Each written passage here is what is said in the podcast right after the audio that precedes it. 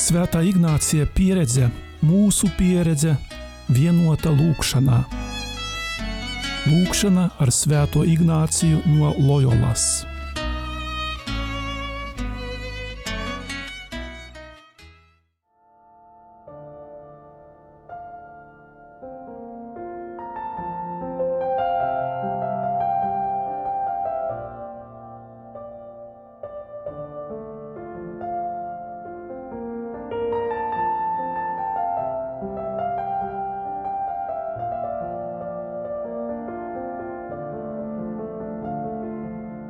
Darbie radio Marija klausītāji, aicinu jūs uz iksvētdienas meditācijas pusstundu. Lūksim žēlastību būt uzticīgiem Dievam mazās lietās un ieklausīsimies evaņģēlīja vārdos.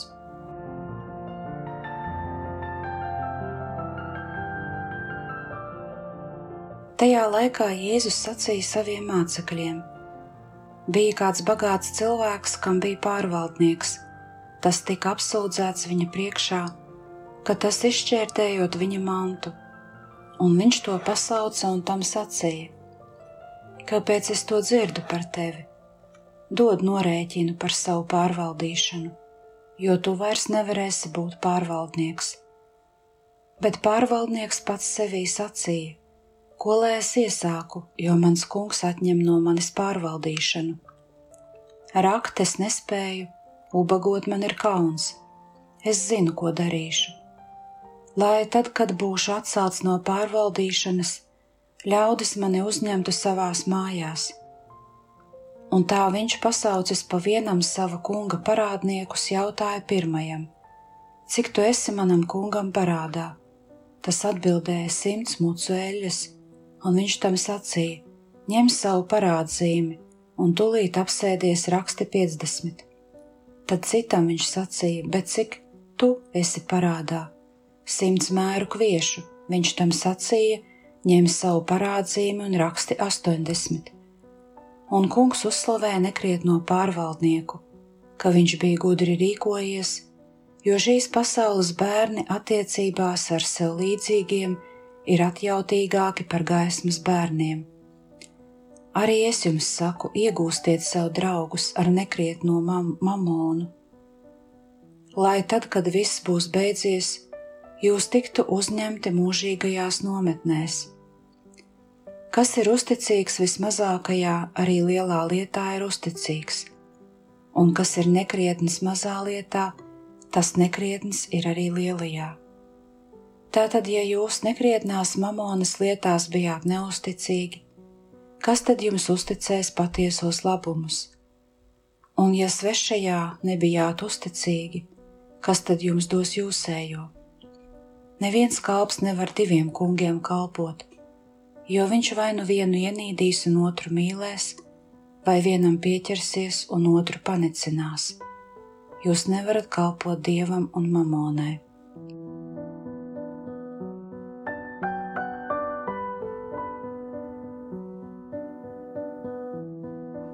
Meditācijas sākumā kādu brīdi sakoncentrējies un sagatavojies lūgšanai.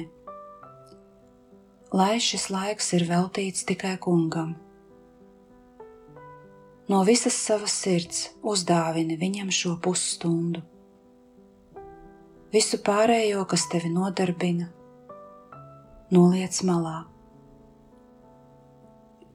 Apzinies, kur atrodies, kas esi un kā priekšā esi. Padomā, kā tu vari pateikt Dievam, ka esi atnācis uz tikšanos ar viņu. Tagad sasveicinies ar Dievu, izveido ar viņu saikni. Atceries, kāds ir tavs galvenais dzīves mērķis un ko vēlies sasniegt un kam tev nepieciešama dieva žēlastība.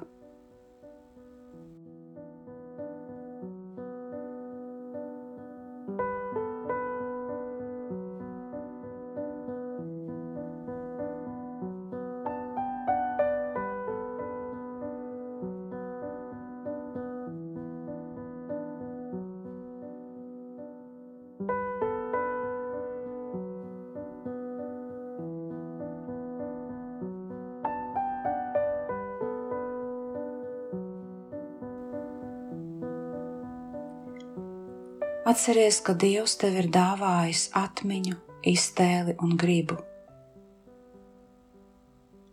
Tās tu varēsi izmantot šajā lūkšanā.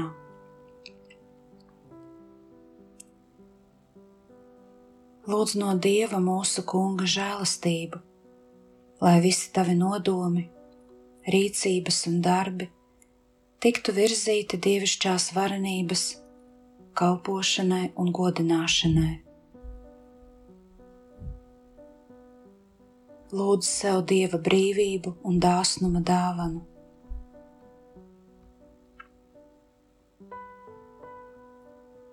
Atceries arī svēto rakstu fragmentu, ko tikko dzirdēji un ko lūksies.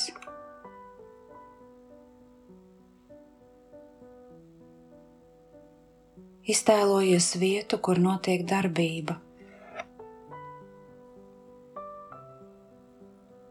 Parasti tā ir īsta vieta, kurā notiek kontemplējamais notikums.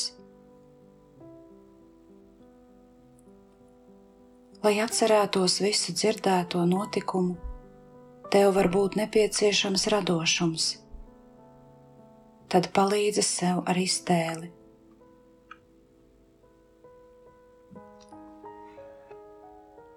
Pirms šīs meditācijas tu vari lūgt un prasīt no kunga tādu žēlastību, ko pats vai pati vēlies. Varbūt tu gribi vairāk Jēzu pazīt, Jēzu, kurš tevis dēļ kļuva cilvēks.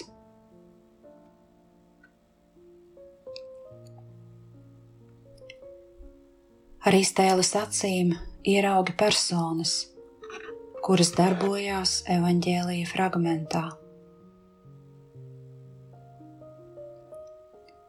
Galvenās personas ir Jēzus un viņa mācekļi.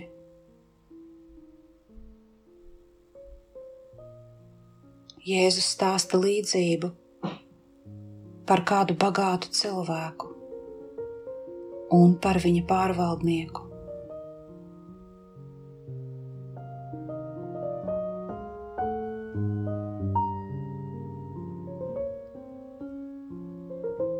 Tāpat tiek pieminēti kunga parādnieki.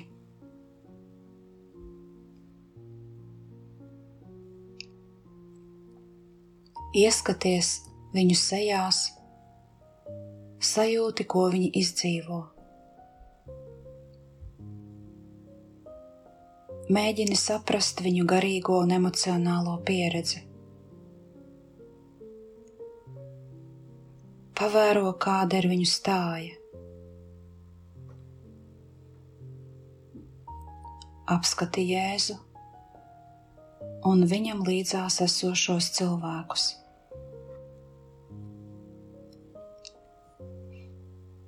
Ar iztēles palīdzību izmanto dzirdi. Klausies, ko runā cilvēki. Ieklausies, ko vēlas pateikt evaņģēlīja autors. Reizē mēģini saprast arī to, kas netiek pateikts skaļi, bet varēja tikt pateikts. Skaties un vēro. Vēro, ko veids katra persona, viņu žesti un darbi. Ko tu vari no tā mācīties?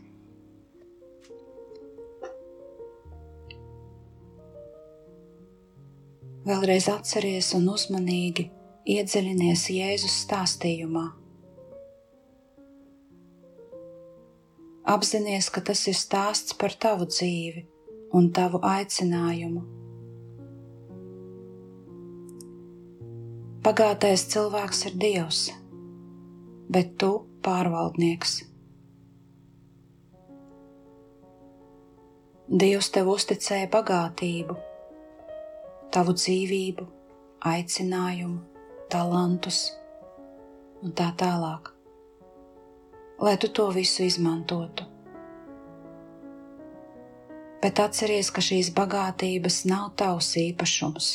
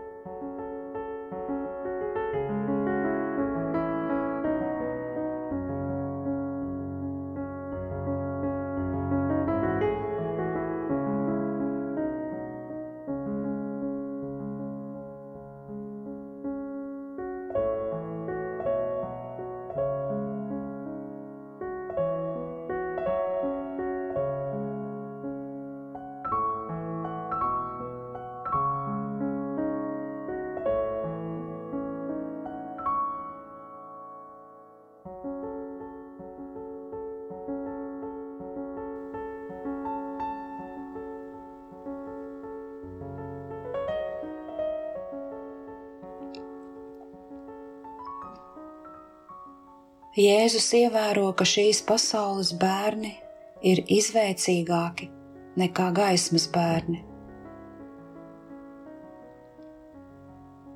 Šī līdzība mudina mācekļiem rādīt iniciatīvu un gudri plānot savu laiku, lai varētu iekļūt debesu valstībā. Patiešām šeit tiek runāts par gudri izmantotu bagātību, kurai vairs nav nekādas nozīmes uzklūpot nāvei. Arī šī līdzība ir līdzīga agrākajām, kurās Jēzus mudina ziedot, dalīties, lai būtu bagāti pie Dieva un krāt mantu debesīs, kur tā nerūsēs un to kodas nēdīs.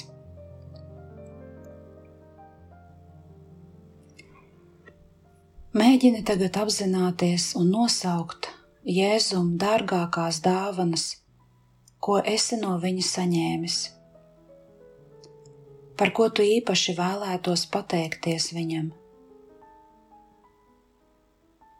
Kā tu izmanto tev dāvātās dāvanas, talantus, vai tu tās vairo vai izšķērdē?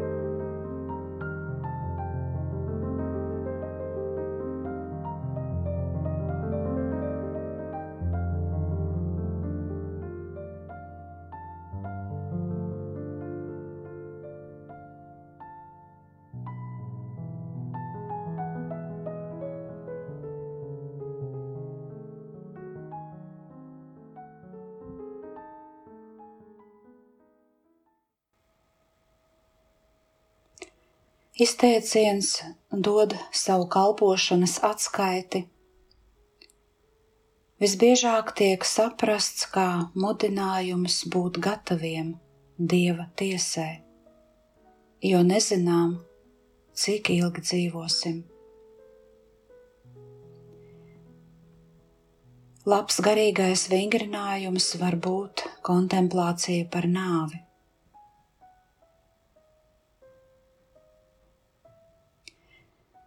Tā var mudināt, darboties, neizšķērdējot savu laiku par velti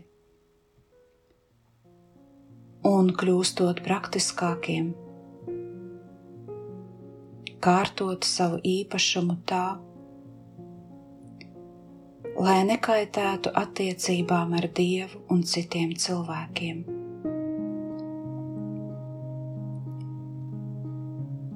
Vislielākā bagātība, ko esi saņēmis no Dieva, ir tava dzīvība un aicinājums. Dievs vēlas, lai tu nepaturētu saņemtās dāvanas tikai sev, bet lai dalītos ar citiem. Vai tavā dzīvē ir dalīšanās un kalpošanas gars?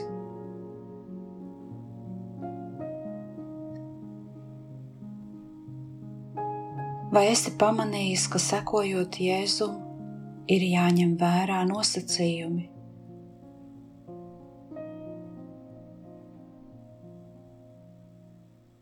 Vari pārdomāt savu attieksmi pret materiālajām vērtībām, attieksmi pret lietām, var veidot, nevis no tā bēgt vai ar tām karot.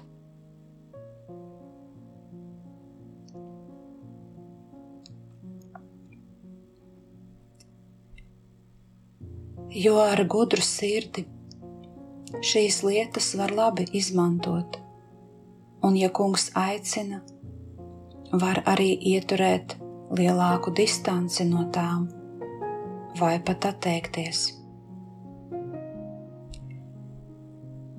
Jēzus tev atgādina patiesas izaugsmes nosacījumu.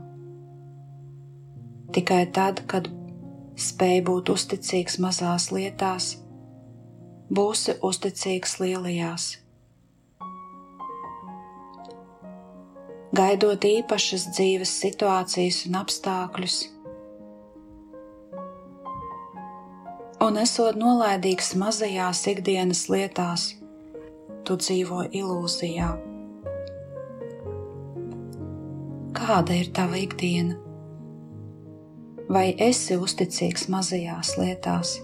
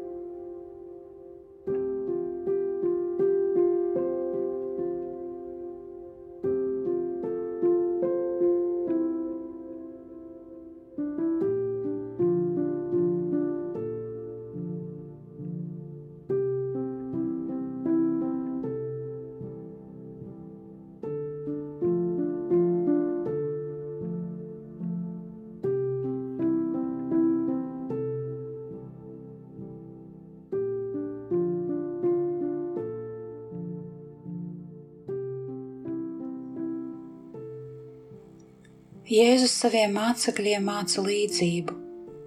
Viņš norāda, ka materiālie labumi jāizmanto Dieva valstības vajadzībām. Šajā līdzībā bagātnieks liek norēķināties pārvaldniekam par viņa darbību. Izrādās, ka pārvaldnieks mantu nepārvaldīja gudri. Jēzus tevi brīdina sargāties no dzīves veida, kad izvairies pieņemt skaidrus un nepārprotamus lēmumus. Vai tiešām savā dzīvē izvēlējies Jēzu, vai nesadali dzīvi divās daļās, vienu Jēzumu, otru sev? Vai tev nešķiet, ka šo līdzību var raksturot kā labu mācību ar sliktu piemēru. Jēzus nemācīja, ka viņa mācekļiem jābūt negodīgiem, bet to, ka viņiem jāprot lietot materiālās lietas nākotnes garīgajiem labumiem. Jēzu neinteresē veids, kā pārvaldnieks atrisināja savu problēmu, bet stāja ar kādu centās nodrošināt savu nākotni. Vai mācekļiem arī nevajadzēja tādu pašu noteiktību rūpēties par valstības lietām? Vērsies pie Jēzus ar sirsnīgu lūgumu, lai Viņš palīdz tev ikdienu izvēlēties viņu, saglabājot uzticību mazās lietās.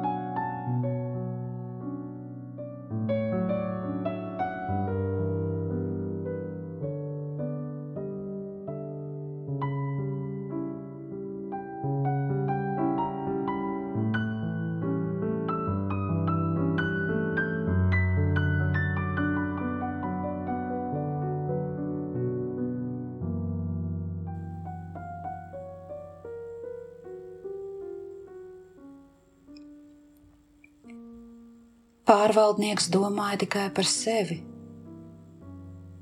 bet Jēzus māceklis saskaņā ar valstības loģiku. Kā tev šķiet, kā māceklim ir jālieto nauda un citas lietas? Kā darītu tu?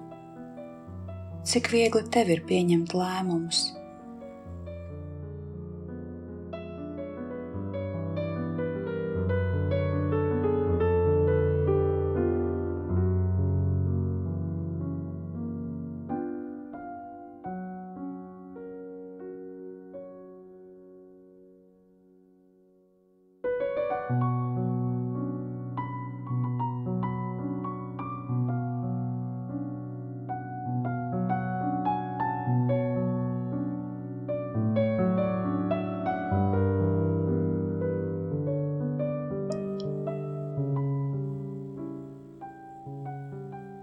Ar lēmumiem tu nesaskaries tikai pirms kādiem lieliem notikumiem, bet gan ikdienas.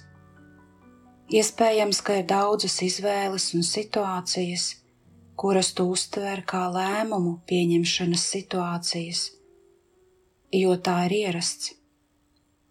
Iespējams, ka šādas situācijas ir jāatpazīst. Gan mazās, gan arī lielās lietās tu vari nostāties starp godīgām un negodīgām izvēlēm, starp uzticību un neusticību, sautīgumu un cēlumu, labo un ļauno.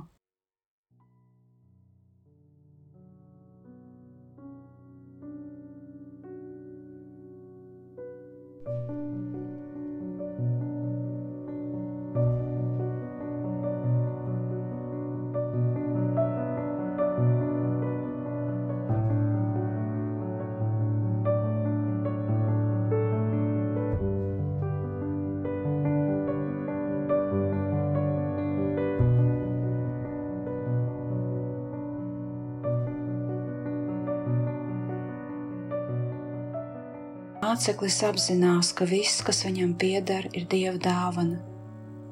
Viss, kas tiek dots, nav domāts, lai nomāktu, bet lai ik viens justos brīvi un viegli savās izvēlēs, lai dāvināšana nebūtu nekas smags un sāpīgs.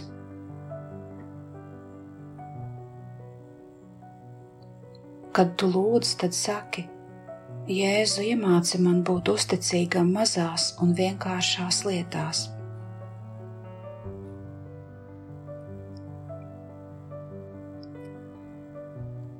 Beidzot šo kontemplāciju, esi aicināts sarunai ar Dievu. Atceries, ka šajā sarunā satiekas divas personas, un katrai ir sava pieredze un runāšanas veids. Apzinoties to, vispirms klausies, un tad saki viņam, ko tu saprati un kas tev bija svarīgs šajā lūkšanā. Pateicies viņam par to.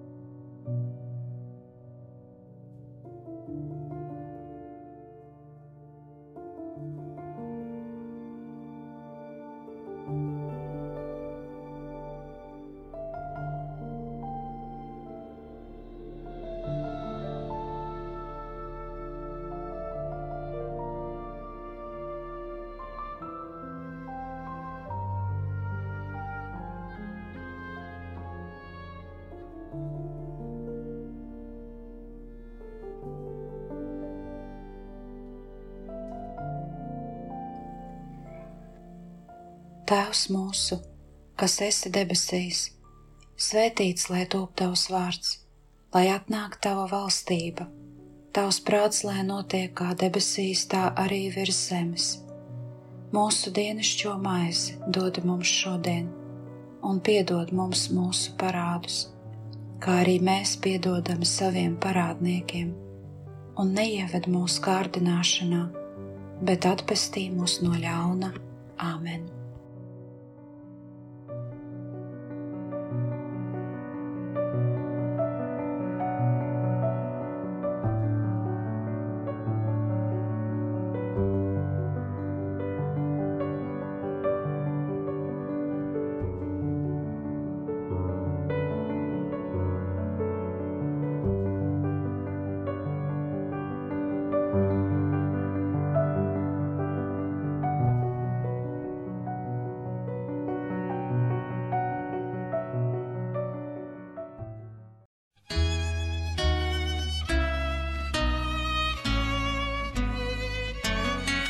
Svētā Ignācija pieredze, mūsu pieredze, vienota lūkšanā. Lūkšana ar Svēto Ignāciju no Loyolas.